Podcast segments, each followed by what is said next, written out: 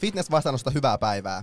Hyvää päivää. Alkuun kaupallisia tiedotteita. Yhteistyökumppanimme Epicenter jatkaa edelleen yhteistyötä kanssamme. Ja toinen yhteistyökumppanimme Nextory on edelleen yhteistyökumppaninamme. Ilmaiset 45 päivää kuunneltavaa osoitteesta. nextory.fi kautta vastaanotto. Tervetuloa vastaanoton pariin.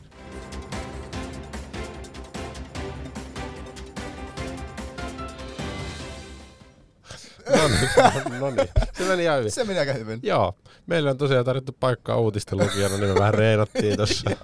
Että pian tulee Yle Uutisille sitten tuttu fitness-vastaanoton tiimi vastaan. Vastaanottotiimi. Kyllä. Kyllä. Öö, mitähän mun piti sanoa tähän alkuun? Tänään on takotiistai. Tako tiistai, syötiin takoja. Syötin takoja ja on tiistai-päivä. Joo. Ja isoja juttuja on tulossa. Is- isoja juttuja on tulossa maailmalla. Ihan oikeasti maailmalla. Niin, Mehän ei voida hirveästi vielä kertoa tästä. ei voida Klassinen, iso Ää. juttu, mutta ei voida hirveästi kertoa. En malta odottaa, Mutta- että pääsen kertoa teille. Mutta laittakaa kalenteriin keväälle ja syksylle viikon loma meidän kanssa. Niin. Öö, etelän lämmössä. Joo, Ehkä Espanjassa tai Kreikassa. Kreikassa. Ja siihen kuuluu treeniä, Hyvää mieltä. hauskanpitoa ja uuden oppimista. Joo. Joo, suunnilleen näin. Joo, Me kerrotaan lisää tästä. Tämä siis ihan oikeasti tapahtuu. niin tää ei ole mikään Tämä vitsi. tapahtui, Niin. hashtag. Niin, tai tapahtuu Tää kyllä tapahtuu. Ja asiasta lisää tuonnempana. hieman myöhemmin. Joo. Öö, oliko sulla jotain, mitä haluaisit sanoa? Ei, mä sain sen Raisa Omaheimon Joo. öö, ratkaisuja läskeille kirjan valmiiksi. Mites, tuliko ratkaisuja? Tuli ratkaisuja, mutta mä oon edelleen vähän sitä mieltä, että se oli vähän tämmönen niin kuin pseudotieteellinen osittain, Okei. että siinä lähestyttiin sitä asiaa tämän lukijan, tai siis tämän kirjoittajan näkökulmasta. Hän on itse ylipainoinen ihminen ja hän näkee maailmaa tietyllä tavalla. Ja mun mielestä siinä ei ole otettu niinku tavallaan semmoista niinku sit taas toista ääripäätä huomioon. En mä tiedä, olisiko se ollut tarpeellista, mutta vähän semmoinen semmoinen niinku, tavallaan siinä oli dataa käytetty hyväksi ja omia kokemuksia, mitä ei tietenkään voi millään datalla tavallaan torpata kumoon, Mm. mutta vähän se oli, kyllä mä sanon, se, se on ihan niinku kuunneltava, kuunneltavan arvoinen, että se on aika lyhyt kirja ja sitten kun sen kuuntelee 1.5 nopeudella, niin se ei ole hirveän montaa tuntia, että Mm. sen saa aika nopeasti pakettiin, mutta vähän, vähän niinku, Jätti kylmäksi. No, vähän jätti kylmäksi. Ne ratkaisut ei ollut kovin hyviä. Ne oli öö, varmasti ihan, ei mulla ole parempia ratkaisuja, joten mitä mä tässä niinku, tuota, selitän, mutta joo. miten sä koet, että oliko siinä nimenomaan näkökulmana enemmän se, että ratkaisuja just yhteiskunnalle vai se enemmän vaan näille ratkaisuja, yksilöille? ratkaisuja yksilöille siitä, okay. miten, miten voisi tota, sitten helpottaa omaa elämäänsä. Okay. sen ylipainon kanssa. Ja oli, siinä oli ihan valideja pointteja kaikesta laidutuskulttuurista ja ylipäänsä tästä maailmasta, tämmöisestä niin kuin laihuuden ihannoinnista. Mm. Tosi hyviä pointteja. Mutta faktahan on se, että ylipaino aiheuttaa ongelmia ja Raisa mukaan se ei ole se ongelman aiheuttaja se ylipaino, Vaan, vaan em, joku muu, mihin ylipaino ei liity kuulemma mitenkään. Mu- joka oli mun mielestä aika ha- ha- hauska väite. Tai se on mitään hauskaa. ei mua naurattanut. mihinkä se perustuu se no, kun väite? se ei, ei se, kun eihän se pidä tot, niinku paikkansa Niin. millään, millään Niin. tapaa, että ylipaino ei ole niinku ongelma. Se on ihan sairaan iso ongelma. Voi olla. No, no tavallaan, si- no tästä puhuttiin itse asiassa aika paljon siitä, Okei. että ylipaino itsessään tavallaan ole sairaus, vaikka se määritellään. Niin kuin voi olla sairaaloisen ylipainoinen. Se ei välttämättä tarkoita, että olisi sairas. Okei. Okay. Mutta okei, okay. mä nyt tätä asiaa Hyvä. enemmän lukematta, niin, tai sitä kirjaa lukematta, niin, koska, koska tavallaan. kautta vastaanotto, niin koska semmoinen niin kuin, ehkä nyt semmoinen huonompi näkökulma, on, tai mitä on ollut aikaisemmin, ennen vanha näkökulma niin kuin, ö, lihavuudessa on ollut enemmänkin se, että se on kyse vaan siitä, että yksilöt on tavallaan, vaikka ei ole tarpeeksi itsekuria ja ollaan laiskoja, tai on tämmöinen niin kuin, ollut semmoinen tyypillinen ajattelutapa, Kyllä. mikä on aika sellainen epätieteellinen ja epä, niin kuin validi ajattelutapa muutenkin. Ja sitten tavallaan tämän on korvannut enemmänkin se, että lihavuutta pitäisi enemmän kohdella niin kuin sairautena. Ja sairaudet ei luonnollisesti niin kuin automaattisesti ole niin kuin, ki- ei ole kyse mistään Niin. niin. itsekuurista ja tämmöistä, Niin. se on enemmänkin niin sairaus, mitä Joo. pitää niin kuin hoitaa ja näin. Mm. Niin sitten tavallaan, jos se sanoo siinä, että lihavuus vaikka ei ole sairaus, niin mikä tavallaan se kääntöpuolista on? Niin, onko, se, onko se niin. nimenomaan itsekurin puutosta? Niin. Koska ei, sitä se ei niin kuin oikeasti niin kuin Mm. tieteen mukaan ole, Mm. mutta se on sitten se, niin kuin se kääntöpuoli. Jotain sen on pakko sitten olla. Niin, kyllä. Se on ihan totta. Mutta, Ja yksi ajattelutapa voi olla se just, että no okei, tavallaan se lihavuus ei ole sairaus mun mielestä, Okei. mutta, mutta tavallaan Aika niinku, niin, mutta onko se, onko se niin, että on joku sairaus, mikä aiheuttaa sen lihavuuden? Vaikka häiriö syömiskäyttäytymisessä tai Niin. mikä, mikä se, en minä tiedä. Se voi olla, mutta kyllä mä, mä taas näkisin lihavuuden sairautena. Niin, mutta se, tässä kirjassa nimenomaan painottiin sitä, että ei me olla sairaita, me lihavat. Me ollaan vaan ihmisiä, joilla on enemmän rasvamassaa. Mutta Onko se suoranaisesti huono juttu? On. Terveyden kannalta. Niin ei se sitä... Todennäköisesti. Niin. Ei se ainakaan niin kuin Tai- edistä. Niin. Tää on vähän vaikea asia, mutta itse asiassa tähän pa- Joo, palataan, enemmän. sukelletaan tähän joskus vähän syvemmin. Joo, otetaan ihan kokonainen jakso tästä asiasta, Joo. mutta Mut tänään meidän jakso on. Mikä meidän jakso? on? meidän jakso on, tänään puhutaan vähän, puhu, me, meidän ihan ensimmäinen jakso oli, että miten valmennuksella voi va- vaatia. Se oli meidän niin kuin, mm. ensimmäinen jakso tätä podcast-taipaletta. Nyt mennään vähän samantyylisiin aihealueisiin, mutta keskitytään enemmänkin ehkä niin kuin siihen valmentajaan. Ihmisenä, ja Ihmisenä. valmentajana. Joo, ei niinkään ehkä siihen valmennukseen, vaan valmentajaan. Eli minkälainen on hyvä valmentaja meidän mielestä? Tota, hyvä valmentaja. No, ensinnäkin siis yleensähän ihmiset ajattelee, että hyvä valmentaja on sellainen, joka tietää paljon ja Mm. sillä on paljon tietoa päässä ja se on tosi viisas ja Mm. sillä on ratkaisu kaikkeen. Mutta mä en sitä ehkä laittaisi sinne ihan kärki, kärkikahinoihin edes sitä tavallaan sitä Tietotaitoa. tietotaitoa. Öö, tähän eräs tuttavani, ystäväni, sanoi joskus, että seuraavalla tavalla. Yes. Mä en muista sitä. Ki- Kiitos puheenvuorosta, se meni hyvin. Mä kerron se kohta. Joo. Se menee jotenkin silleen, että ihmisiä ei kiinnosta, että tiedät, vaan ihmisiä kiinnostaa se, että välität. Okei. Okay.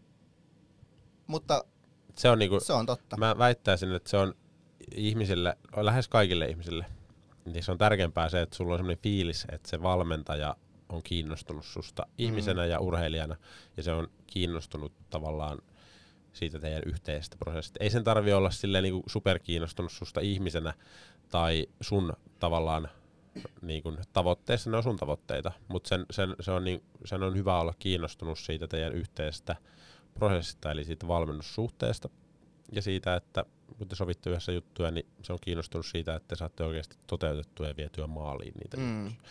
Niin tavallaan mun mielestä se on tärkeä, eli tämmöinen niin kuin välittäminen on vähän huono sana, mutta saman, sanotaan silleen, että No ei välittäminen välttämättä Niin. ole, koska välittämistäkin on eri niin kuin, Niin, kyllä sen pitää olla niinku, se pitää olla sille jollain tapaa edes niinku itselle, tai mun mielestä se on ainakin hyvä juttu, että jos se on edes jollain tapaa sille niinku, no ei se tarvi olla välttämättä merkityksellistäkään, mutta sen pitää olla silleen, että se on valmis tekemään töitä sen eteen. niin. Se, että tavallaan sen pitää välittää sitä, mutta välttämättä sen ei tarvi olla kiinnostunut sit yhtään. Totta. Ai niin kuin siitä ihmisestä. Niin. No- Se pitää olla kiinnostunut siitä, että se hoitaa sen ammattilaisen tavoin. Mutta mun mielestä taas hyvä valmentaja on semmoinen, joka on kiinnostunut myös siitä ihmisestä. No se, siis totta kai se on hyvä asia, koska Koska jos et sä kiinnostunut siitä ihmisestä, niin sit sä tavallaan vaan niin kuin keskityt niihin numeroihin tavallaan. Okay? Mm. Että vaikka keskityt vain johonkin sarjapainoihin tai keskityt vaan painoon. Että tavallaan mun mielestä jos haluaa sellainen niin kuin hyvä valmennus, niin se ottaa huomioon sen koko ihmisen niin kuin yksilönä, mihin tarvitsisi taas ihmistaitoa ja ihmistuntemusta. Niin mun mielestä jonkin sellainen jonkin verran pitää olla kiinnostunut tai vähintäänkin sille, että sille valmennettavalle tulee sellainen olo, että sitä kiinnostaa Mm, oikeasti sun kyllä. asiat. kyllä. Et se on ehkä semmoinen. Ja koska jos miettii vaikka, jotain, vaikka muita ammatteja, niin aika harvoin missään työilmoituksessa on vaikka silleen, että jos vaikka etsitään kokkia jonnekin, vaikka Hesburgeriin, Joo. kokkia, no, no mut anyway, niin aika harvoin niissä työilmoituksissa on silleen, että pitää osata tehdä hyvin hampurilaisia, piste, ja se on, se on niinku siinä. Et yleensä niinku kaikkiin ammatteihin vaaditaan myös sellaisia ihmistaitoja, niinku Mm. hyvä, hyvä tiimipelaaja, kommunikaatiotaitoja ja kaikkea tämmöistä, niin tavallaan mun mielestä nämä samat edellytykset pitäisi jossain määrin olla myös ihan tämmöisessä valmennustyössä. Joo, kyllä ne on aika niinku tärkeässä roolissa, mutta tavallaan mitä mä haen siinä, että sä voit olla tosi taitava ihmisten kanssa ja sä voit olla tosi taitava valmentaja, Ja sillä valmennettavalla voi olla semmoinen olo, että sit välitetään ja se valmentaja tekee tosi paljon töitä sen eteen, mutta silti voi olla, että sitä valmentaja ei välttämättä niinku hirveästi tavallaan kiinnosta se yksilö. Ymmärrätkö, mitä mä haen takaa? No Et joo. tavallaan- Tavallaan se voi tehdä ammattimaisesti sen työnsä, vaikka se ei niinku suoranaisesti kiinnostaisi sitä niin paljon. En mä, siis mä en sano, että tämä hyvä juttu, mutta mä yritän niinku, tavallaan dumata tätä meidän ajatusta niin. siinä mielessä, että tar- niinku, jos ei sua kiinnosta se ihminen yhtään, niin sä voit silti hoitaa se valmennuksen tosi hyvin ja olla tosi hyvä valmentaja. No se on tavallaan totta, koska kyllähän monet tekee semmoista työtä, mi- mikä niitä ei kiinnosta yhtään. niin, mutta silti ne voi, olla, siinä. ne voi olla hyviä, mutta totta Niin. kai jos sä oot kiinnostunut siitä työstä ja siitä ihmisestä, niin totta kai se on paljon miellyttävämpää myös tehdä sitä työtä. Niin. Ja todennäköisesti sä teet sen jonkun verran paremmin. Niin. Joo, toi on totta. Mutta se just riippuu siitä, mitä se yksilö haluaa siltä. Tavallaan nythän urheilijalla voi olla niinku erilaisia toiveita tai ajatuksia siitä, että minkälaista valmennusta ne haluaa tai minkälainen on heidän mielestään hyvä valmennus. Toi on totta, koska tästä ehkä tullaan just siihen, että mikä ehkä meidän valmennustyylistä poikkeaa, on sellainen enemmän autoritäärinen valmennus, missä tavallaan ollaan selkeästi auktoriteettiasemassa ja ylhäältä tulee niin kuin ohjeet alaspäin, että teen näin, teen näin, teen näin. Ja tätä mä itse asiassa olen miettinyt, koska monet, aina, monet sanoo silleen, että okei, no mulle, mulle toimii semmoinen valmennus, missä mulle vaan sanotaan, mitä teet, ei tarvitse itse miettiä ja teet, teet, teet, ja teet näin. Ja tavallaan silleen, että siinä on pian semmoinen, että että on semmoinen selkeä, että tuntuu, että on niinku auktoriteetti, että sitten sulla tulee vähän semmoinen niinku pieni pelko, että mä en uskalla niinku skippaa treenejä tai en uskalla niinku jättää syömättä, että mulla on semmoinen, vähän semmoinen asema koko ajan siinä, että jotkut sanoo, että se toimii. Ja sama niinku treeneissä tykkää, että niille huuetaan ja ollaan silleen tosi niinku auktoriteetin omaisia ihmisiä.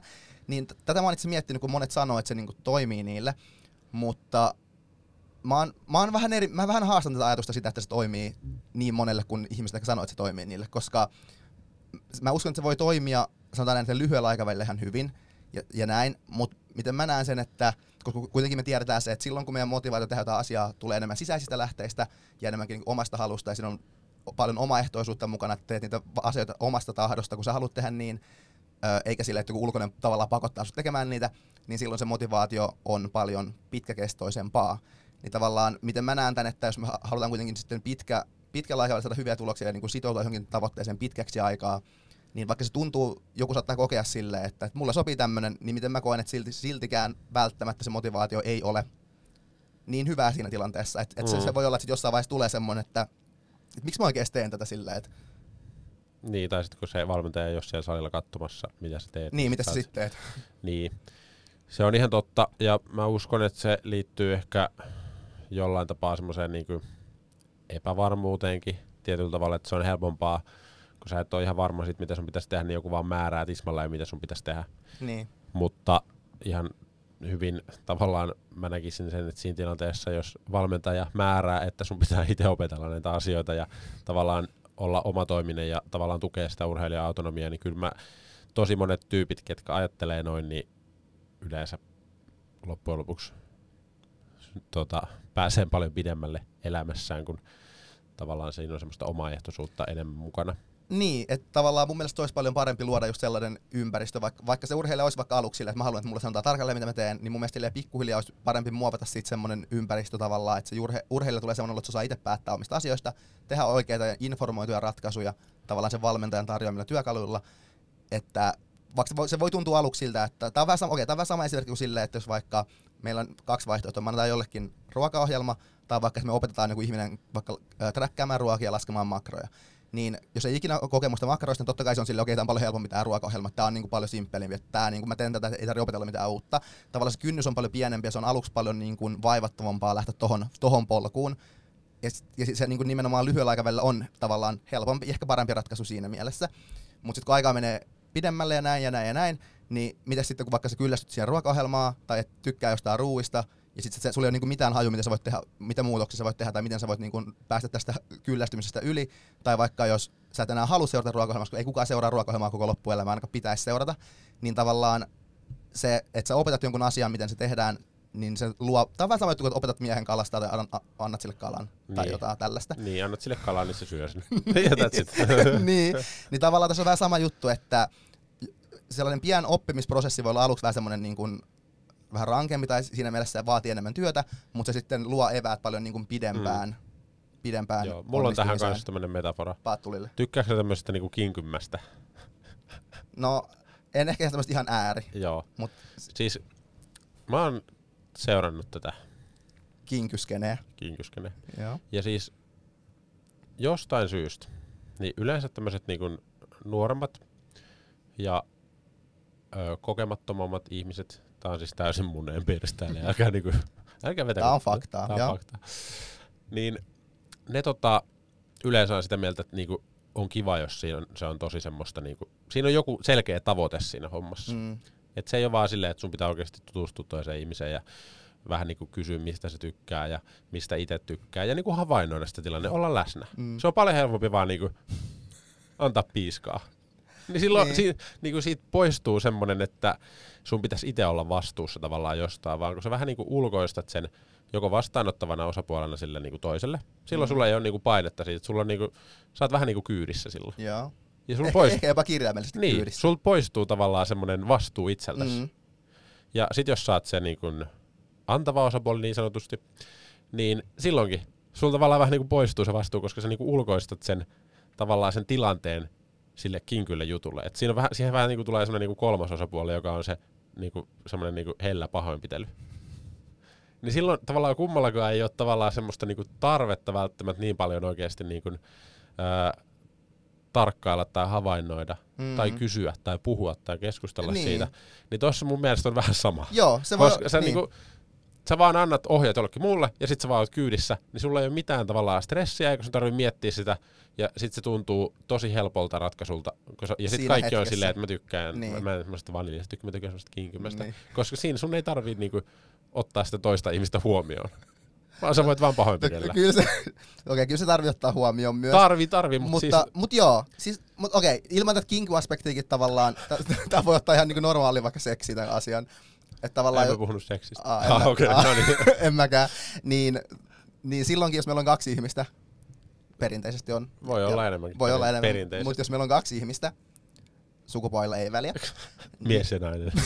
sukupuolilla ei väliä, niin tavallaan siinä hetkessä se voi olla helpompaa olla puhumatta yhtään mistään mitään, mm. Koska se on aika vaikeaa asioita puhua jostain seksijutuista tällä, että mistä, Niin. mistä sä tykkäät, mistä sä et tykkää. Se on Ja aika se vaatii, se vaatii. Se vaatii aika paljon siinä Mm. alussa sellaista työtä ja luottamusta ja tämmöistä. Se on paljon helpompi vaan sille, että ei puhu mitään, tekee mitä tekee, kokeilee onnistuuko vai ei. Ja tavallaan tällä voi päästä ihan hyviin tuloksiin silleen, että okei, no seksi ehkä ei ole ihan niin hyvää, mutta ainakaan siinä ei ole semmoista kiusallista ei, keskustelua ei vähän alussa. tarvii jutella. Ei tarvitse siitä. jutella. Mm. Mutta sitten joskus, kun tuleekin semmoinen tyyppi kohdalle, kuka, kelle ei ole ihan samanlaista ajatuksesta sulle, jos ette puhunut mistään, tekee jotain, mistä et todellakaan tykkää, mm. Sit sä oot silleen, ai saatan, tää oli virhe, niin kaikesta tästä voi päästä siis sillä pois, että keskustelee niistä asioista ensin, niin tavallaan se, sen alun oppimiskäyrä sen Akvardin keskustelun jälkeen, niin saat paljon parempaa seksiä Niin, Todennäköisesti. Niin, kyllä. ja paljon parempaa syömiskäyttäytymistä sillä, että opetat ihmisen kalastamaan, että kanna sille kalaa. niin, Eiks niin? kyllä. Wow, okei, okay. Okay. Mutta miten tää liittyy nyt siihen hyvään valmentajaan? vähän taas takaisin askeleita.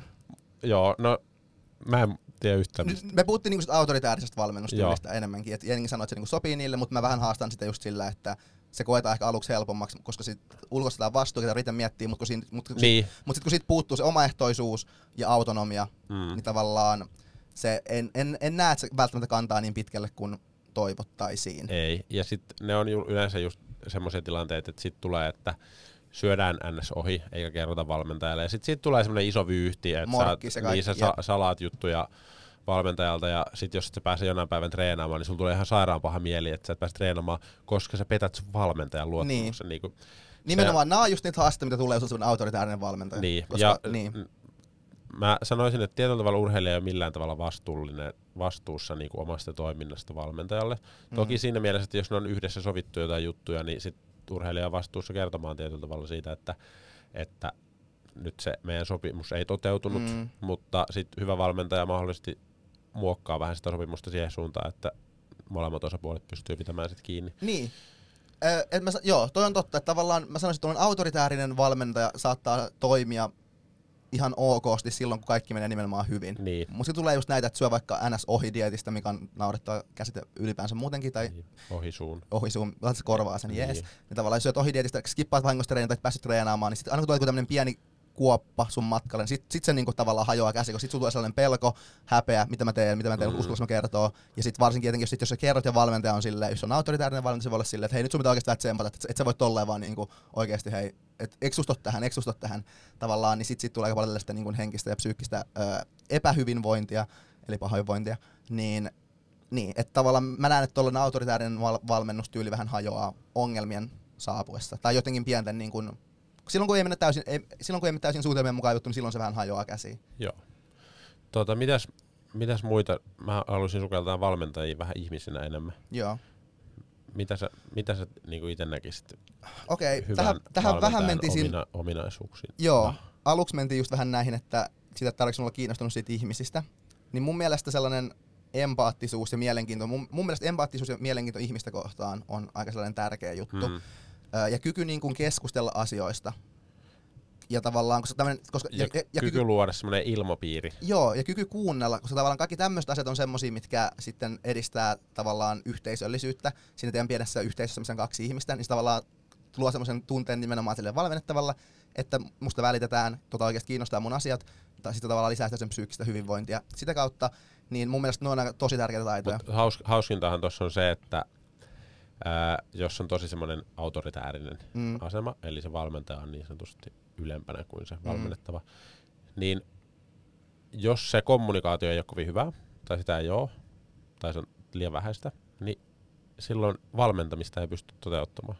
Koska hyvä valmennus perustuu niin kuin nimenomaan siihen, että siinä valmennetaan sitä ihmistä ja siihen, että minkälaisia vasteita ne erilaiset niin kuin jutut aiheuttaa Mm. mm. siinä valmennuksessa. Että jos me ruvetaan tekemään jotain juttua, niin tapahtuu jotain. Niin tavallaan siinä pitää olla kommunikointi, että totta kai niin me nähdään, että sarjapainot nousee tai ö, kehonpaino nousee tai jotain muuta, mutta myös niin kuin se mielekkyys ja se pitkäjänteisyys siinä niin perustuu tosi paljon siihen, että siinä havainnoidaan ja huomioidaan sen. Kyllä, se on jatkuvaa vuorovaikutusta Niin. eri niin kuin Ja, asioista. eli ilman tavallaan semmoista niin kuin kommunikointia niin ei ole hyvää valmennusta. Totta, kyllä, mä oon samaa mieltä ja tavallaan, koska se, se luottamussuhde mun on aika niin kuin oleellinen, Mm. ja ilman hyviä ihmissuhdetaitoja, niin luottamussuhteen rakentaminen voi olla vähän vaikeaa. Ja sitten nimenomaan, jos ei ole semmoista luottamussuhdetta, että uskalletaan kertoa asioista avoimesti uskalletaan kysyä asioista ja näin, niin ilman sitä tavallaan sit just hyvä valmennus ei oikein voi toteutua. Mm. Et, et, et jonkin, jonkin verran mun mielestä on pakko olla ihmistaitoja. Täytyy, jos ylipäänsä sä oot ammatissa, missä sä toimit ihmisten kanssa, Niin, niin kyllä se- siinä täytyy vähän edes tykätä ihmisistä tai olla ihmisten seurassa tai kommunikoida ihmisten kanssa. siis joo, ja sitten periaatteessa mietitään niinku ihan perusta asiakaspalvelutaitoja. Mm. miten niin vaaditaan tyyliin kaikkiin asiakaspalveluammatteihin, niin kyllä mun mielestä ihan niitä perus sellaiset, että sä et voi olla epäkohtelias, et voi olla töykeä, pitää olla semmoinen niin kuin Niin. hyvä, hyvä ihminen, hyvä Niin. tyyppi tai sellainen. Niin. Niin. mun mielestä pitäisi kaikki soveltaa myös. Ei, et ei voi olla silleen, että jos menee vaikka jonkun valmennuksen, että se vaikka, tai okei, okay, yksi, mikä tähän kontekstiin sopii hyvin semmoinen, koska miten mä niin olen itse kuullut asioita, niin on ehkä semmoista vanhemman liiton, joskus valmentajat saattaa olla semmoiset töksäyttelee vaikka jotain semmoisia vähän ilkeitä juttuja aina välillä silleen, eikä hirveästi ajattele, mitä ne sanoo. Niin sitten yleensä silleen vaan lakastaa, että no, se nyt on tommonen ja nämä on tämmöistä. Mm. Ei, Mm. ei se vaan nyt, ei se, ei se ole mikään sieltä, se vaan nyt on tommonen. Ei toi toimi silleen, että jos sä vet jonnekin asiakaspalvelutilanteeseen vaikka Hese, ja sitten se on sulle, tarjoillaan sulle silleen, että, että pitäisikö sun käydä täällä Hesessä enää yhtään? Ja sitten Niin. niin. silleen, okei, okay, no ehkä ei. Sä käyt kyllä täällä aika usein, Niin, niin, niin niin sit- onkohan toi ihan Niin, tarpeellista? ei voi olla sille, no se vaan on tommonen. Niin, ei, ei, on ei, ei tota niin. hyväksytä missään muissakaan tilanteissa. Ja etenkin kun tämä fitnessurheilu perustuu aika pitkälti ulkonäköön, ulkoiseen muotoon, kehon koostumukseen, fysiikkaan, jne, jne, niin tässä etenkin pitää olla tosi tarkka, miten niin kun tällaista asioista kommunikoi, niin sit tavallaan musta tuntuu, että monilla semmoisia ihmisiä, joilla ei ole semmoisia ihmista, ihmistaitoja, semmoisia pehmeitä taitoja periaatteessa. Semmoista, ja se, semmoista niinku hienotunteisuutta. Niin hieno tunteisuus, tietyllä se on hyvä sana. Jos ei ole semmoista, niin tämä on tosi niinku vaarallinen laji niinku si- siitä kannalta, että sitten voi helposti sanoa jotain silleen, oho, sun on tullut tähän vähän ylimääräistä. Oho, pitäisikö ottaa vähän välidiettiä. Mm. Tavallaan tämmöisiä asioita Vaikka niinku nyt ei tarkoittaisi mitään pahaa, Niin, koska ei ne mutta- usein tarkoitakaan, mutta silti Mutta sun pitäisi tietää sun pitäisi tietää, Koska... koska... pitäisi tietää. Niin, ja toi vaatii sellaista hienotunteisuutta ja vähän tunneälykkyyttä. Tunneälykkyys on aika hyvä sanoa Niin. siihen, ja no hienotunteisuus myös. Jep. Et ilman, tai ne on aika tärkeitä. Ja mä sanoisin noittelisessa vielä, että olisi ihan hyvä olla semmoinen hyvä tyyppi. Joo. Mutta sitten seuraava tämmöinen mielenkiintoinen näkökulma, koska öö, valmentajahan on tietyllä tavalla vähän tämmöinen niin kuin, se helposti asettaa itsensä ja muutkin asettaa vähän semmoiseen niin esimerkin asemaan. Mm. Ja on semmoisia ammatteja, esimerkiksi jos kuuluu vaikka lakimiesliittoon, huom, lakimiesliittoon, siellä, kun, sinne, siellä on myös naisia. Eikö se ole aika hassua? No, ei, vähän sen. Mun mielestä vähän. Niin siellä on tosi tarkat säädökset siitä, että mitä ne ihmiset saa vapaa-ajalla tehdä. Mm. Esim. sä et voi olla ö, lakimies ja strippari. Mun mielestä on Sä saisit, sä saisit tyyliin potkut siitä liitosta ja sä et vois harrastaa sun ammattia, Mm. strippariammattia tai lakimiehen ammattia, eli se pitäisi niinku valita. Mä valitsin stripparin. Niin. niin toi on siis aika vanhoillista. Mm. Kop Kop, lakimiesliitto, ensinnäkin nimi. Ja Pitäisi, toi, olla, pitäisi olla juristiliitto ehkä, Niin. se olisi vähän korrektimpi. tai mun mielestä lakinaisliitto. Tai lakihenkilöliitto. Tai Niin. laki, lakiliitto. Lakiliitto. Niin. Niin. No, Saa käyttää. eni mies, Joo. eni mies. Wow, tää jäi päälle. Mitä mun piti sanoa? Anyways. Ei, eni mies. Oh. Eni mies. Joo. Yes. Enemies. Joo. Enemies.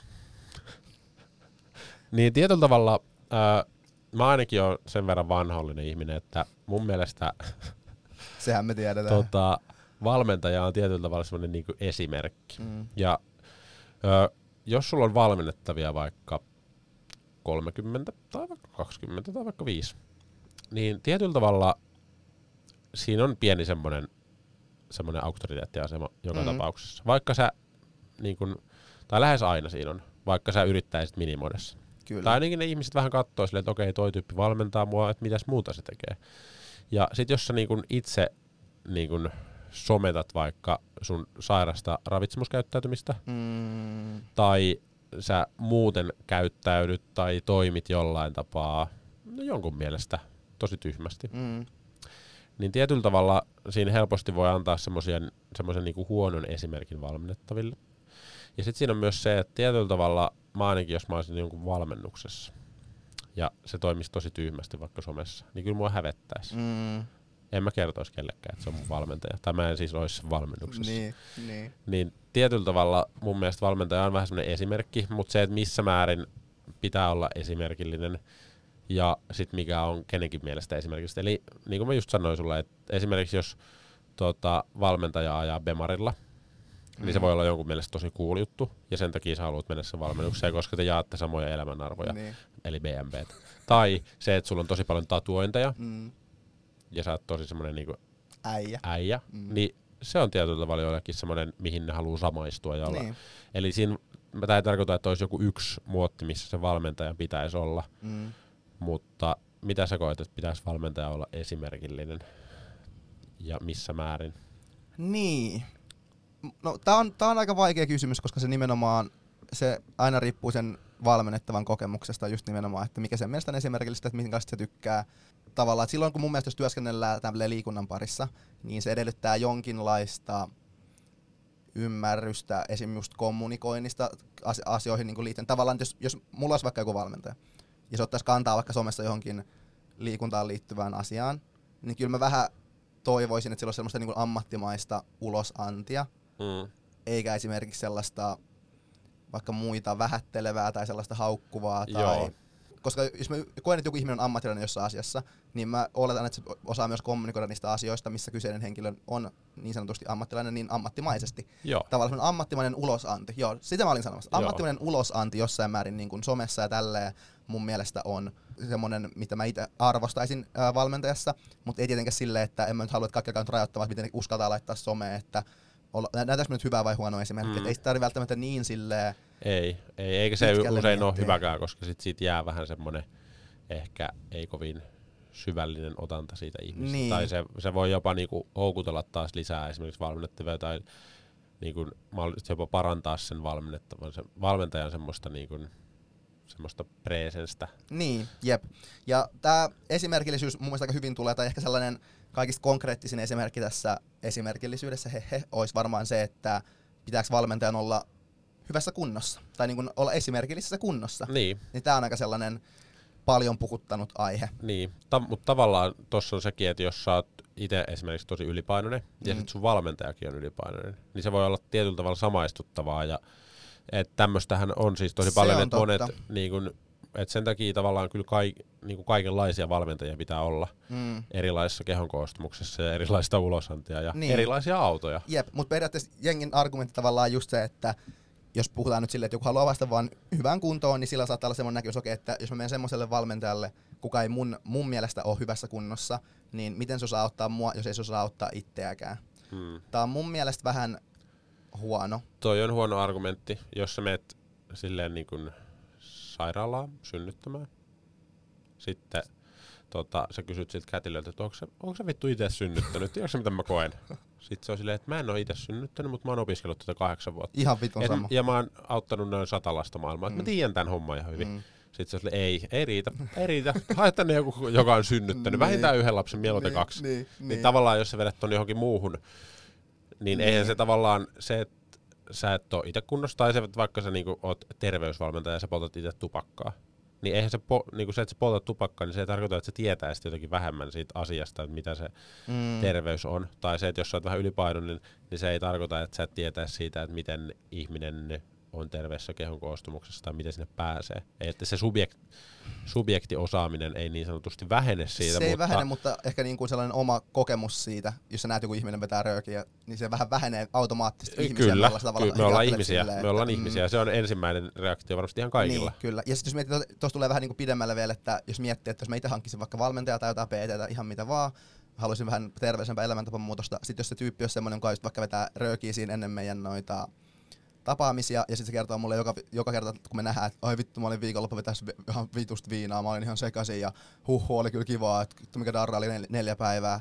Niin tavallaan, No tuossa on kaksi juttua. Joo, se mitä sä tarkoitat. Ja sitten toiseksi se, minkä takia sä kerrot sitä mulle. niin, no okei, sekin. Okei, okei, okei. Otetaan tämä kertomisen aspekti pois. Jos mulla on valmentaja, ja sitten mä näen sen, mä, mä, mä käyn vaikka illalla jossain, mä käyn jossain ravintolassa nauttimassa tai sä voit nähdä somestakin. sen. Niin, se, niin mä näen vaikka somessa, kun se siellä Reivaa. örveltää jossain baarissa ja kaatuilee ja on ihan sekasin, niin vaikka se ei poista automaattisesti sen ammattiosaamista, niin tässä ehkä nyt mennään sen esimerkillisyyteen, että kyllä jonkinlainen sellainen Mm. tollainen niin kuin pitää säilyttää sellainen. Joo, paitsi jos sä oot itse myös semmoinen tyyppi, joka tykkää tehdä sitä samaa. Niin, Niin, no niin silloin joo. sä oot silleen, että hei, toi on hyvä, meillä Niin. on yhteistä paljon. Niin. Mutta toi on, toi on nimenomaan aika niin kuin yksilöllistä. Mm. Tota, no, ja monella valmentajalla on varmasti semmoista pyrkimystä olla jonkun tietynlainen. Mm. Öö, mä ainakin itse koen, että se, niinku, se syntyy monista eri asioista, mutta tota, mulla on ainakin semmoinen niinku, aikaisemmin ollut vielä paljon vahvempi semmoinen niinku, näkemys siitä, että minkälainen on hyvä valmentaja. Mm. Ja mä koen, että se on vähän semmoinen niinku, kivi, joka on siellä niinku, semmoinen peruskivi, mikä on vähän niinku, aina siellä taustalla. Se on aina saatavissa, silloin aina, se on aina valmis tukemaan, se on aina niinku, tiedätkö, semmoinen niinku, se on aina tyyppi, johon voi luottaa Mm. mm. niinku, sataprosenttisesti. Niin tietyllä tavalla se, sehän, että minkälainen se valmentaja on ammatillisesti, niin se ei välttämättä ole ihan tismalleen sama kuin se, mikä se on niinku ns. siviilissä. Niin, Eli siinä voi olla, siinä voi olla eroa, rooli. Niin. e- eroa. Ja siinä on myös, ö, mulla on ainakin joskus jäänyt päälle vähän semmoinen, ja on kuullut että muillekin valmentajille, vähän semmoinen niinku valmentaja minä ja sitten se oikea minä, semmoinen sekoittuminen on tietyllä tavalla myös haastavaa, että kun sä pyrit olemaan tosi esimerkillinen, sulle, että silleen, että mä en esimerkiksi itse puhu mun valmennettaville, että jos mulla on joku asia huonosti, tai Mm. mä oon nukkunut huonosti, tai Mm. mä oon syönyt huonosti, tai mä, mulla on nälkä, tai mikä tahansa muu, Mm. niin tietyllä tavalla sekin on semmoinen tietynlainen haaste tässä ammatissa, että kun on se valmentaja, se ammatti, ammattivalmentaja ja sitten on se toinen tyyppi siellä. Kyllä. Niin tietyllä tavalla siinäkin voi olla pieni ero ja mun mielestä se on tavallaan ihan hyvä, että siinä on vähän ero, että sanotaan ehkä viime vuosina ne on vähän sekoittunut, että ihan samalla mä kerron nyt kakkajuttuja kotona kuin töissäkin, mutta, mutta niin se on helpottanut paljon elämää ja tehnyt siitä miel- mielekkäämpää. Ja ehkä sitten taas se voi olla ihan hyvä juttukin sen, myös sen ammatillisen tota, puolen osalta, että siihen tulee vähän semmoista persoonaa vielä lisää, että se ei ole vaan semmoinen niinku, semmoinen harmaa kivi. Joo, se luo niin sellaista niinku tarttumapintaa, sellaista, että pystyy samaistumaan paremmin. Ja tähän mä nyt otan tämmöisen pienen aasinsillan, mä otan tähän yhden tämmöisen tutkimusjutun. Taas joku tutkimusjuttu. Joo, tähänkin asiaan tulee joku tutkimusjuttu, Hyi. anteeksi. Mä oon nyt tällainen, mutta antakaa mun elää. Niin oli yksi tutkimus, missä siis ö, vähän valmennustyylejä tai valmennustyylejä niin kuin hahmot, hahmoteltiin ja siinä nimenomaan oli käsittelyssä sellainen urheilijalähtöinen valmennus. Niin tähän, mitä sä äsken sanoit, niin siihen liittyen ja siinä nimenomaan puhuttiin just siitä, että myöskin jakaa samaistuttavia tarinoita itsestään tai sellaisesta niin kuin, tavallaan vastaavista kokemuksista, mitä itse on vaikka joskus käsitellyt jotain ongelmia tai vastaavaa, mitä tällä valmennettavalla nytten on, niin kyky niin kuin jakaa tällaisia asioita sen valmennettavan kanssa, niin se luo sellaista just samaistumista. Ja, koska jos mietitään taas tämän kolikon kääntöpuoli, että jos sä oot semmoinen valmennettava, kello on vaikka sikana kaikki vaikeuksia ollut, ruokailu ihan minkä vaan, ja sit sun se valmentaja, tai sä näet sen sun valmentaja semmoisen superihmisenä, kelle ei ollut ikinä mitään ongelmaa, mm. se on mm. ihan täydellinen kaikessa, niin se voi olla vähän epärohkaisevaa silleen, että sä oot joku superihminen mm. ja se ei ymmärrä mua ja näin. Niin sen takia se on hyvä, just tämän tutkimuksenkin mukaan tavallaan, että valmentajat pystyisi jakamaan sellaisia omia samastuttavia niin, tarinoita. Niin, kyllä. Ja nehän voi tavallaan, eihän välttämättä ole niitä samoja ongelmia, mutta voi olla, että tiedätkö, on jollain muulla valmennettavalla ollut samanlaisia niin. ongelmia. Tai voi olla, että sun puolisolla tai perheenjäsenellä niin. on ollut sama juttu. Niin tietyllä tavalla tuossa tulee ehkä mun mielestä se hyvä, että se on hyvä, että se valmentaja on semmoinen niin kuin, semmoinen niin kuin kiinnostunut ympäröivästä mm. maailmasta. Se pystyy havainnoimaan erilaisia haasteita tai ongelmia ja sitten mahdollisesti tota, jos jo, sä koet sitten valmennustyössä, että jollain jotain ongelmia ja sä oot ehkä niinku mahdollisesti jo tutustunut siihen ongelmaan mm. tai haasteeseen, mm. niin se helpottaa tosi paljon sit suhtautumista siihen ja mahdollisesti sit sen niinku tukemista siinä prosessissa. Kyllä, kyllä. Mä näen ton tosi hyvän juttu. Et voi olla vaikka, että sun valmennettava vaikka nyt kärsii masennuksesta. Mm. Niin se on tosi hyvä, että jos sä oot vaikka lukenut viisi kirjaa aiheesta ja sitten sä tiedät tyyppi, joka on masentunut ja sä keskustellut sen kanssa, niin se on tosi paljon eri, erilainen tilanne niin kuin olla semmoinen, sä ymmärrät siitä, sä tiedät, miten siihen kannattaa reagoida, mm.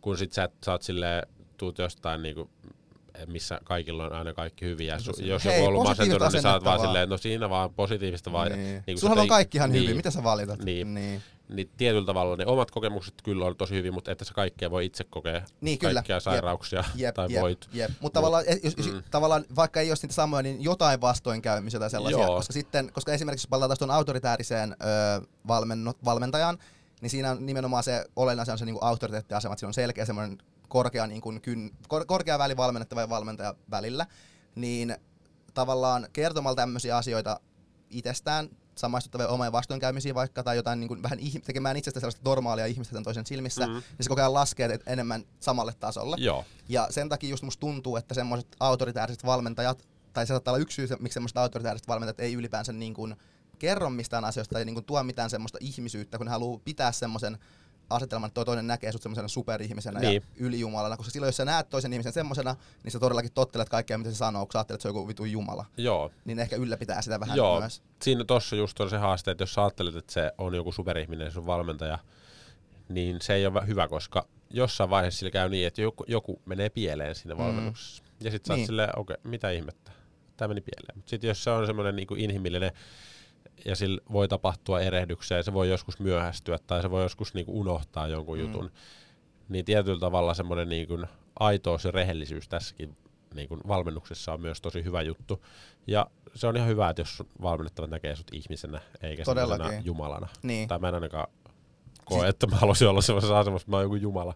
Siis kyllä, että tavallaan jos mietitään just valmennussuhdetta, kun se on kuitenkin yhteistyö, niin ei yhteistyö tavallaan toimi silleen niin läheskään niin hyvin, jos siinä on selkeä semmoinen vertikaalinen asetelma. Toinen niin, on eriarvoisia. Niin eriarvoiset niin. nimenomaan. Eihän yhteistyö ole hyvä, se on eriarvoisia ei, ihmisiä, ei, se on vaan, selvä juttu. Jep. Niin sen on pakko niin olla mahdollisimman niin samanarvoisia. Tavallaan mä ainakin just pyrin siihen aina, että mä tuon itteni maan tasolle tai sille samalle tasolle. Joo. Että, että me ollaan samanlaisia ihmisiä, sä vaan, mä satun ehkä tietämään yhdestä asiasta vähän enemmän tästä mm. fitnessjutusta ja sen takia sä oot että mä en ole mitenkään niin kuin parempi ihminen, mulla on omia ongelmia jne, jne, jne. Tavallaan, että tekee sitä semmoisen ihmisen ja sitten se myös edistää sitä, että sä oot helpommin lähestyttävä ja tavallaan helpommin myöskin, jos mietitään silleen, että jos meillä on semmoinen valmennussuhde, missä valmennettava näkee valmentajan superihmisenä ja valmennettava tulee jotain ongelmia itsellään, ihan mitä vaan just vaikka masennusta, ihan sama jotain ruokailukäyttäytymistä ongelmia, niin jos sä koet, että se ihminen on semmoinen, kelle ei ole ikinä mitään ongelmia, se elää täydellistä elämää, se on ihan täydellinen ihminen, niin se on paljon vaikeampi sanoa semmoiselle ihmiselle mm. yhtään mitään. Sä sieltä, en mä kehtaa sanoa mitään, koska se on itsekin noin hyvä ja se varmaan, sille ei varmaankin ollut mitään tämmöistä, se varmaan ajattelee, että mä oon niinku epäonnistunut mm. tai näin. Niin tavallaan tämmöiset tunteet ei hyvät valmennussuhteen kannalta. Joo, ja ylipäänsä se on ihan kiva, jos sulla on elämässä semmoisia ihmisiä, joille sä voit kertoa sun haasteista ja ongelmista, ja sä tiedät, että se vastaus on sieltä hyvin semmoinen niin kuin kannustava, tukeva, auttava, mm. semmoinen niinku kuunteleva. Niin semmoisia ihmisiä on ihan hyvä olla elämässä. Ja ei se nyt valmentaja tarvitse olla just se, mutta se on ihan hyvä juttu, jos valmentaja on edes jossain määrin semmoinen, että sä ainakin pystyt niistä niinku valmennukseen vaikuttavista asioista kertomaan ja keskustelemaan ja tiedät, että sieltä tulee aina semmoista niinku, niinku, ei ainakaan semmoista vastausta, mikä pahentaa sitä tilannetta. Niin, nimenomaan. Öö, ja nyt jos mä palaan vielä tähän tutkimukseen vähän sen. Joo, mä odotinkin sitä. Joo, yleensä just semmoinen niin kuin buzzword on nykyään, että aha, urheilijalähtöistä valmennusta ja näin. Mut jengi vaan sanoo tämän, sama että kun kaikki sanoo, että terveysedellä tehdään asioita, ne vaan sanoo niitä. Ei niillä, oikeasti, perusteella, jep. niin, ei niillä mitään mitä oikeasti tapahtuu. Mutta tavallaan tässä nimenomaan keskittyy siihen tavallaan, että se valmentaja itse ei ole keskiössä. Ja vaan kaikki päätökset tehdään tavallaan urheilija edellä, että urheilijalle nimenomaan annetaan, niin kuin osallistetaan urheilija tekemään päätöksiä ja antaa sille omaehtoisuutta. Se on sellainen strukturoitu autonomia, se rakenne, mikä meillä tavallaan siinä on. Eli että se valmennettava saa niin kuin itse päättää omista asioistaan, ja se strukturoitu osa tulee siitä, että meillä on niin kuin annettu jotkut raamit tai niin kuin annettu niin kuin vaihtoehtoja ja luotu semmoinen ympäristö, missä sitten valmennettava voi itse vähän niin kuin valita niitä juttuja. Ja sitten oli mainittu myös, että, että rakentamalla luottamusta, että valmentajat tiedostaa, että valmennettavien ymmärtäminen ja luottamuksen ansaitseminen on kriittinen, kriittinen osa sen valmennuksen onnistumista. Että tavallaan just vähän mistä me, ollaan- missä me ollaan niin Mm. puhuttu äskenkin just. Ja sitten oli toinen, mikä oli hyvä, oli, että ne tällaiset urheilijalähtöiset valmentajat, niin kuin tässä tutkimuksessa, mitä puhuttiin, oli just silleen, että ne hyödynsi huumoria. Että huumoria hyödyntäen ne tiedosti sen, että, tiedosti sen, että sen valmennettavan kokemus sellaisesta mukavuudesta, semmoinen mukava olo ja sellainen rento ilmapiiri ö, parantaa huomattavasti niin kuin valmentaja ja valmennettava suhde kanssakäymistä. Mutta ehkä isompana tässä just nimenomaan se, että luodaan sellainen rento, että tavallaan keskitytään myös siihen, että sillä valmennettavalla on oikeasti hyvä olla, kivaa, ehkä jopa hauskaa, tai silleen, Mhm. että se, niin kuin, se parantaa sitä koko valmennusprosessia. Niin.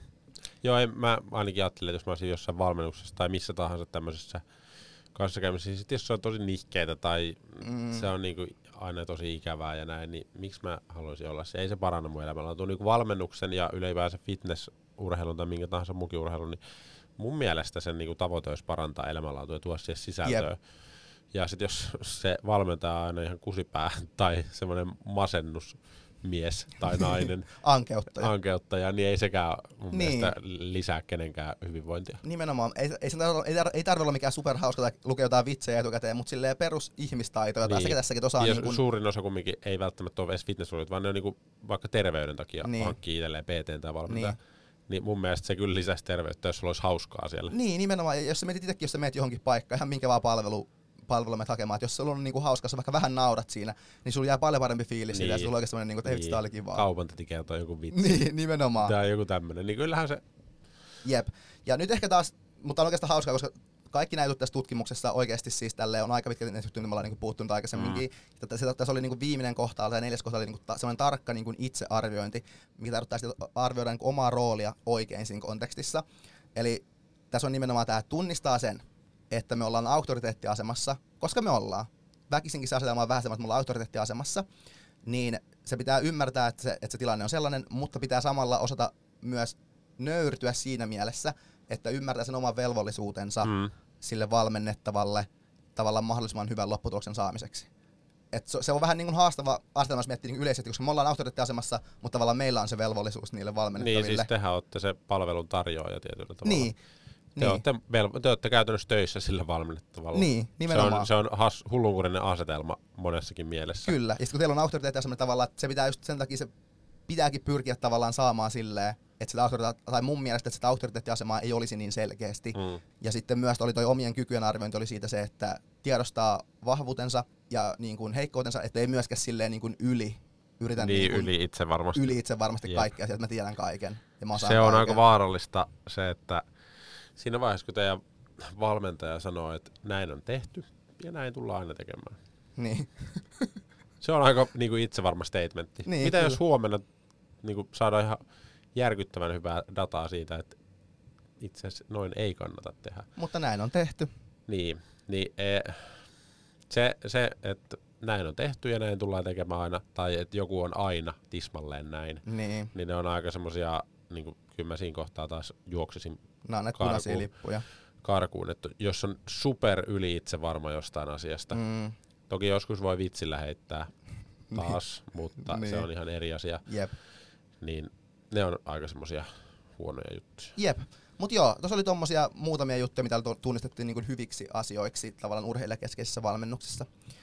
Öö, mut palataan taas joku 17 askelta taaksepäin, ja oli puhetta just siitä, että pitääkö olla hyvässä kunnossa valmentajan. Niin tämä sama vähän niin kuin fitnessurheilussa just, että, pitää, että pitääkö olla fitnessvalmentajalla olla itse kisannut, että voi olla hyvä valmentaja, tai onko se niin kuin edellytys. Mm. Niin, mitä sä oot mieltä siitä? Öö, ei ole mun mielestä mitenkään edellytys. Se on ihan sama kuin siinä jos sä oot kätilö, niin ei niin. sun tarvii itse olla synnyttänyt. Siis totta kai mä, mä näkisin, että se varmasti niin kuin keskimäärin... Kyllä se voi tuoda no, lisäarvoa. No joo, se voi tuoda lisäarvoa, mutta tässä on se, täytyy huomioida se, että jos sä oot päättänyt kisat, niin sä oot todennäköisesti aika kiinnostunut jo siitä aiheesta. Niin onko se se, että sä oot kiinnostunut siitä aiheesta, mikä tekee susta sit paremman valmentajan siitä, vai se, että sä vaan viet sen kisalavalle asti? Tuokse se itse kisaaminen siihen? Mun mielestä niin. se on Niin. kaikki muu ennen sitä. Niin, Esim, niin kuin, ainakin ennen kuin mä menin kisaan, niin mä niin kuin, otin selvää tosi paljon kaikista niin jutuista. totta, sama. Niin ei se mun mielestä se itse kisaaminen tuo siihen yhtään mitään lisää, eikä se mun mielestä tuoda niin nytkään, vaan se kaikki, kaikki muu ennen sitä on mun mielestä tehnyt sen, mikä on tavallaan se hyöty, sit, kun sä oot jostain kiinnostunut.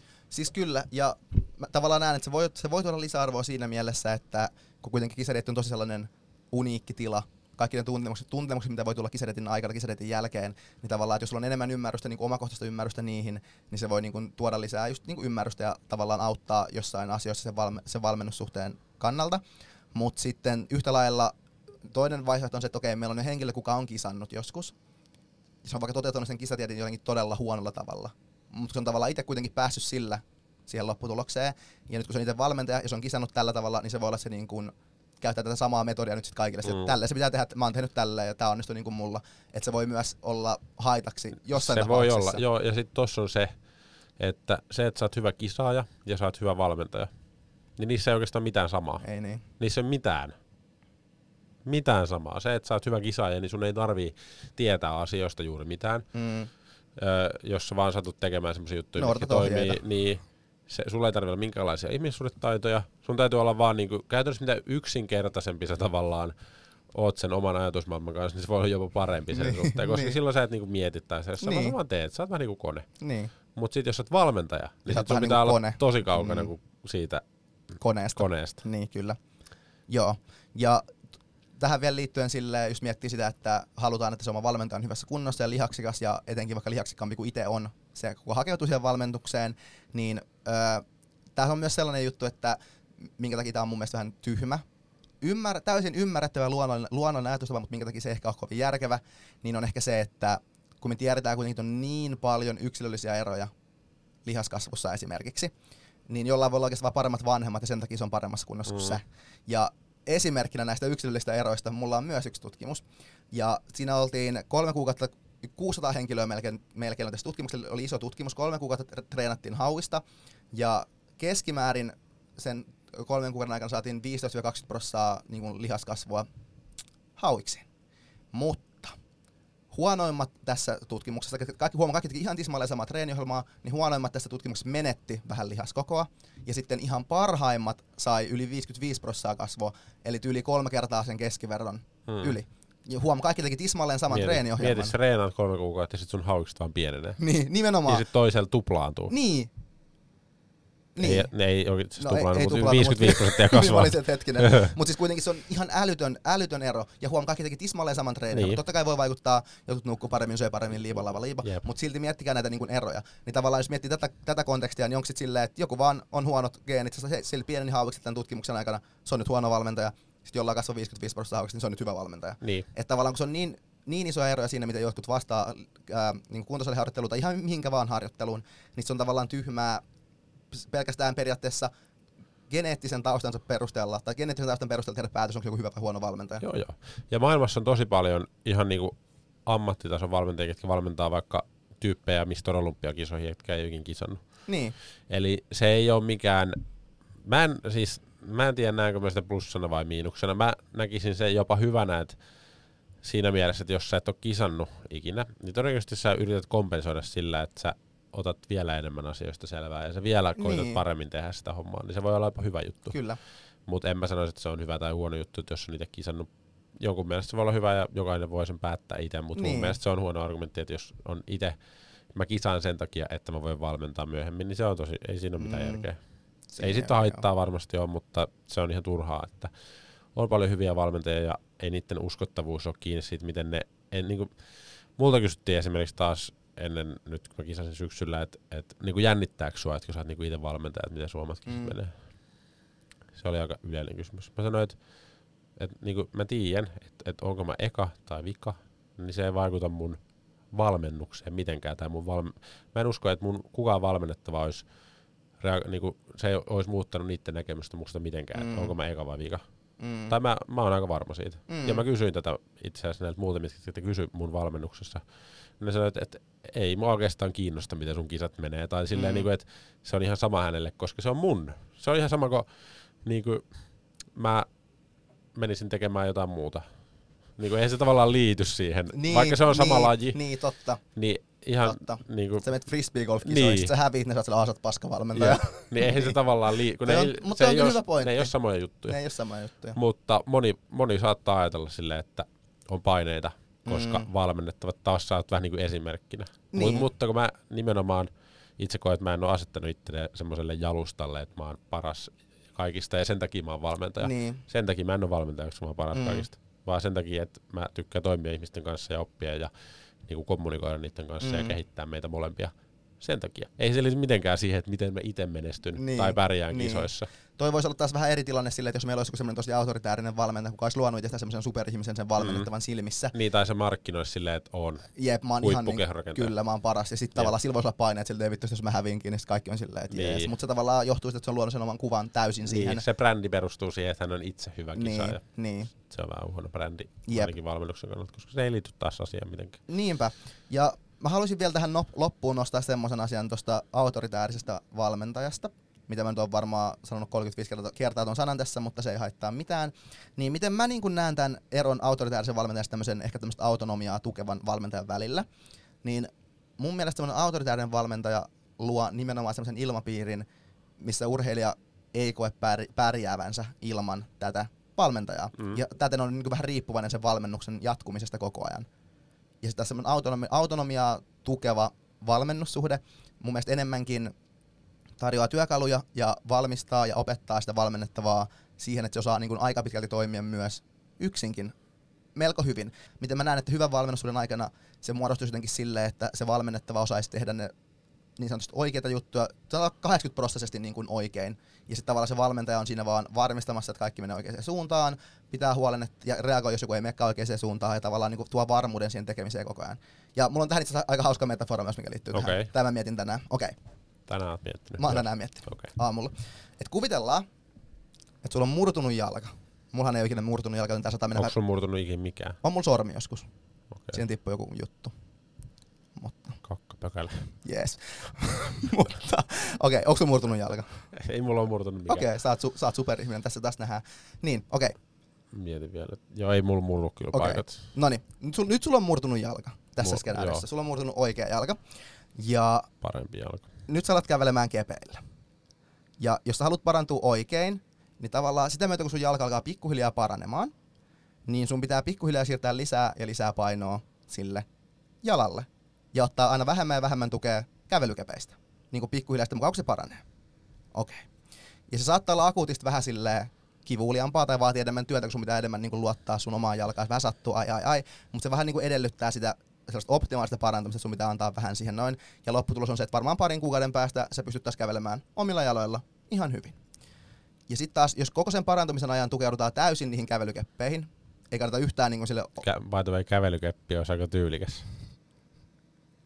No se olisi kyllä. Mutta nyt sulla on, nyt sä, Molemmissa käsissä. Niin. Niin. Joo, ei Nyt ne sulla- ole tyylikkäät, mutta Okei. semmoinen kävelykeppi. sulla on nyt kävelykepit molemmissa käsissä. Ja koko tämän parantamisen ajan oot tukeutunut täysin niihin keppeihin. Ja niin kauan kun sulla on ne kepit, niin kaikki on ihan hyvin. Sä pääset eteenpäin, Niin. ei ole mitään hätää. Mutta sitten, kun terveyskeskus on silleen, että hei, sun vuokra-aika on nyt päättynyt noista kepeistä, ja ne revitään sun käsistä pois, niin sä kaatuut lattialle, kun sulla ei ole jaloissa. Ja sit sun murtuu myös käsi. Sitten sun murtuu myös käsi. Ja sit sä oot huonommassa tilassa vielä verrattuna siihen alkuun. Niin tavallaan tää kuvastaa sitä, mun mielestä sitä tavallaan hyvä valmennussuhde, missä tuoda, korostetaan autonomiaa, itseohjautuvuutta, omaehtoisuutta, niin se toimii tolleen vähän niin kuin, että aluksi on ne kepit isommassa roolissa, ja sitten Mm. koko ajan se, se, oma jalka alkaa enemmän ottaa siinä roolia, roolia, roolia. Niin. Ja sitten autoritäärinen on tavallaan se, että kepit Joo. on koko ajan siinä, Ja mutta kun ne kepit katoaa, niin elämä katoaa. Joo, tossahan voisi ajatella silleen, että valmentaja voisi olla semmoinen niinku kävelykeppi, mitä ei niinku käytetä, kun tarvittaisiin.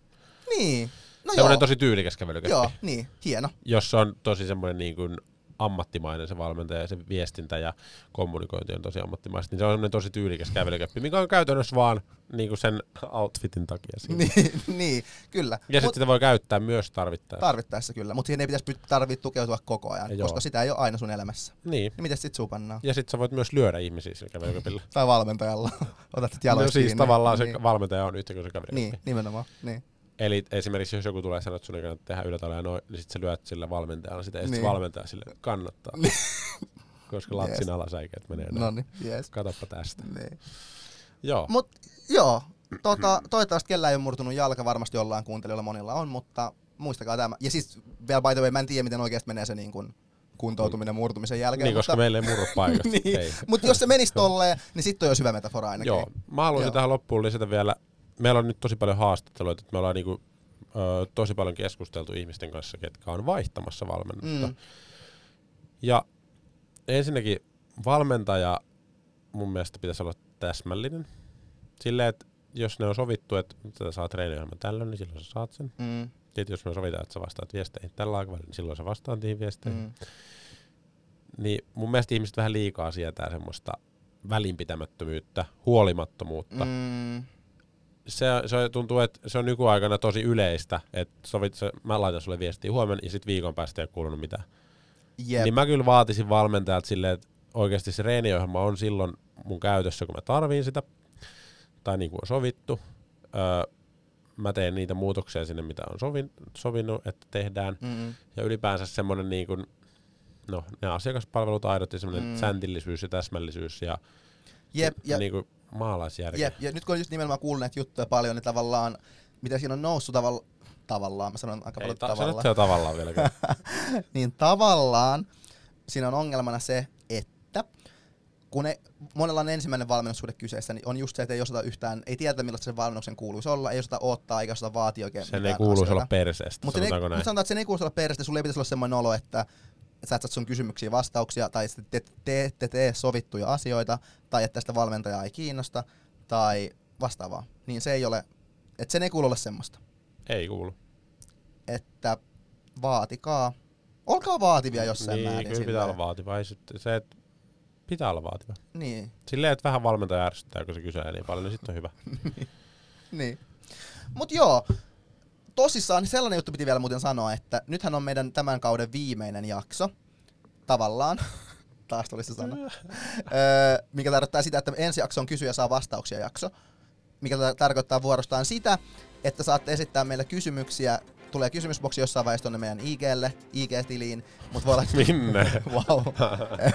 Kysymysboksi tulee jonnekin maailmalle. Instagramiin varmaan. Instagramiin, tälleen trendikkäämmin IGC, niin voi esittää sinne kysymyksiä. Ja Sinne voi esittää kysymyksiä. Ja muistakaa laittaa meille Spotifyssa arvostelut, jos haluatte. Ja sieltä Spotifyssa voi myös seurata Joo, podcastia, niin laittakaa meidät seurantaa Laittakaa siellä. Niin seurantaa. saatte tiedon, kun tulee uusi jakso. Ja meillä on kohta tuhat seuraajaa Instagramissa mietitte jo. se on aika monta. Tai no ei ole lähelläkään tuhatta, mutta No on lähellä. Tavallaan. tavallaan. Taas kato. Ja sitten jos te haluatte kuunnella jotain muutakin, niin nextstory.fi kautta vastaanotto sieltä saa 45 päivää ilmaiseksi. Siellä on hyviä kirjoja. Siellä on hyviä kirjoja. Ja sitten ei kai muuta kuin tota, reenatkaa kovasti ja syökää hyvin. Ja kohdelkaa toisenne hyvin ja olkaa kivoja valmentajia, jos olette valmentajia. Niin ja muutenkin on kannattaa olla kiva ihminen. Niin. Ei se jonkun, te voitte pelastaa jonkun päivän joka päivä, kun te olette vaan kivoja, tai kerrotte jonkun hauskan vitsin. Niin. Jos ette keksi omia hauskoja vitsejä, niin voitte kuunnella vaikka fitness vastaan, täällä on aina väittää hyviä vitsejä. Niin voit, saa käyttää, mutta ei ole pakko. Tiedätkö kuka sanoi noin? Joku potouksesta. Samppa Linna Joo. Turusta. Putos on, putos on vähän lastenohjelma, mutta Vuonna 2010 se oli ihan hyvä vielä. niin. Silloin me oltiin lapsia. Silloin me oltiin lapsia. Niin. Mutta joo, Pitiköhän meidän sanoa jotain muuta? iso juttu tulossa. Iso juttu on tulossa. Hei, tällä viikolla me julkaistiin tää... No julkaistiin. Mitäs sulla Me julkaistiin tota, tää, että tulee tämmönen et, niinku kuulijamatka.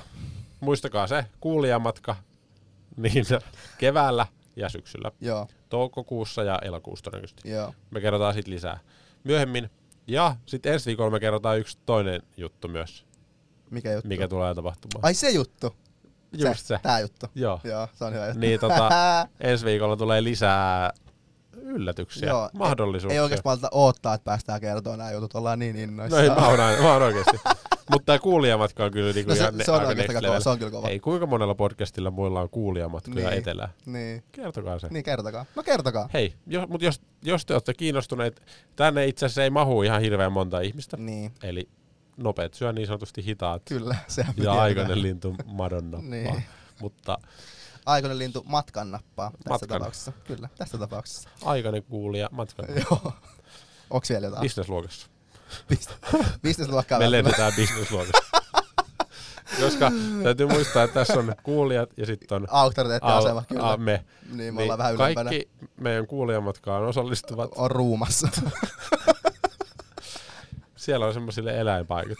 Ei, sä pääsette ihan tota, turistiluokkaan. Huom, turistiluokkaan. Ja me ollaan bisnesluokassa.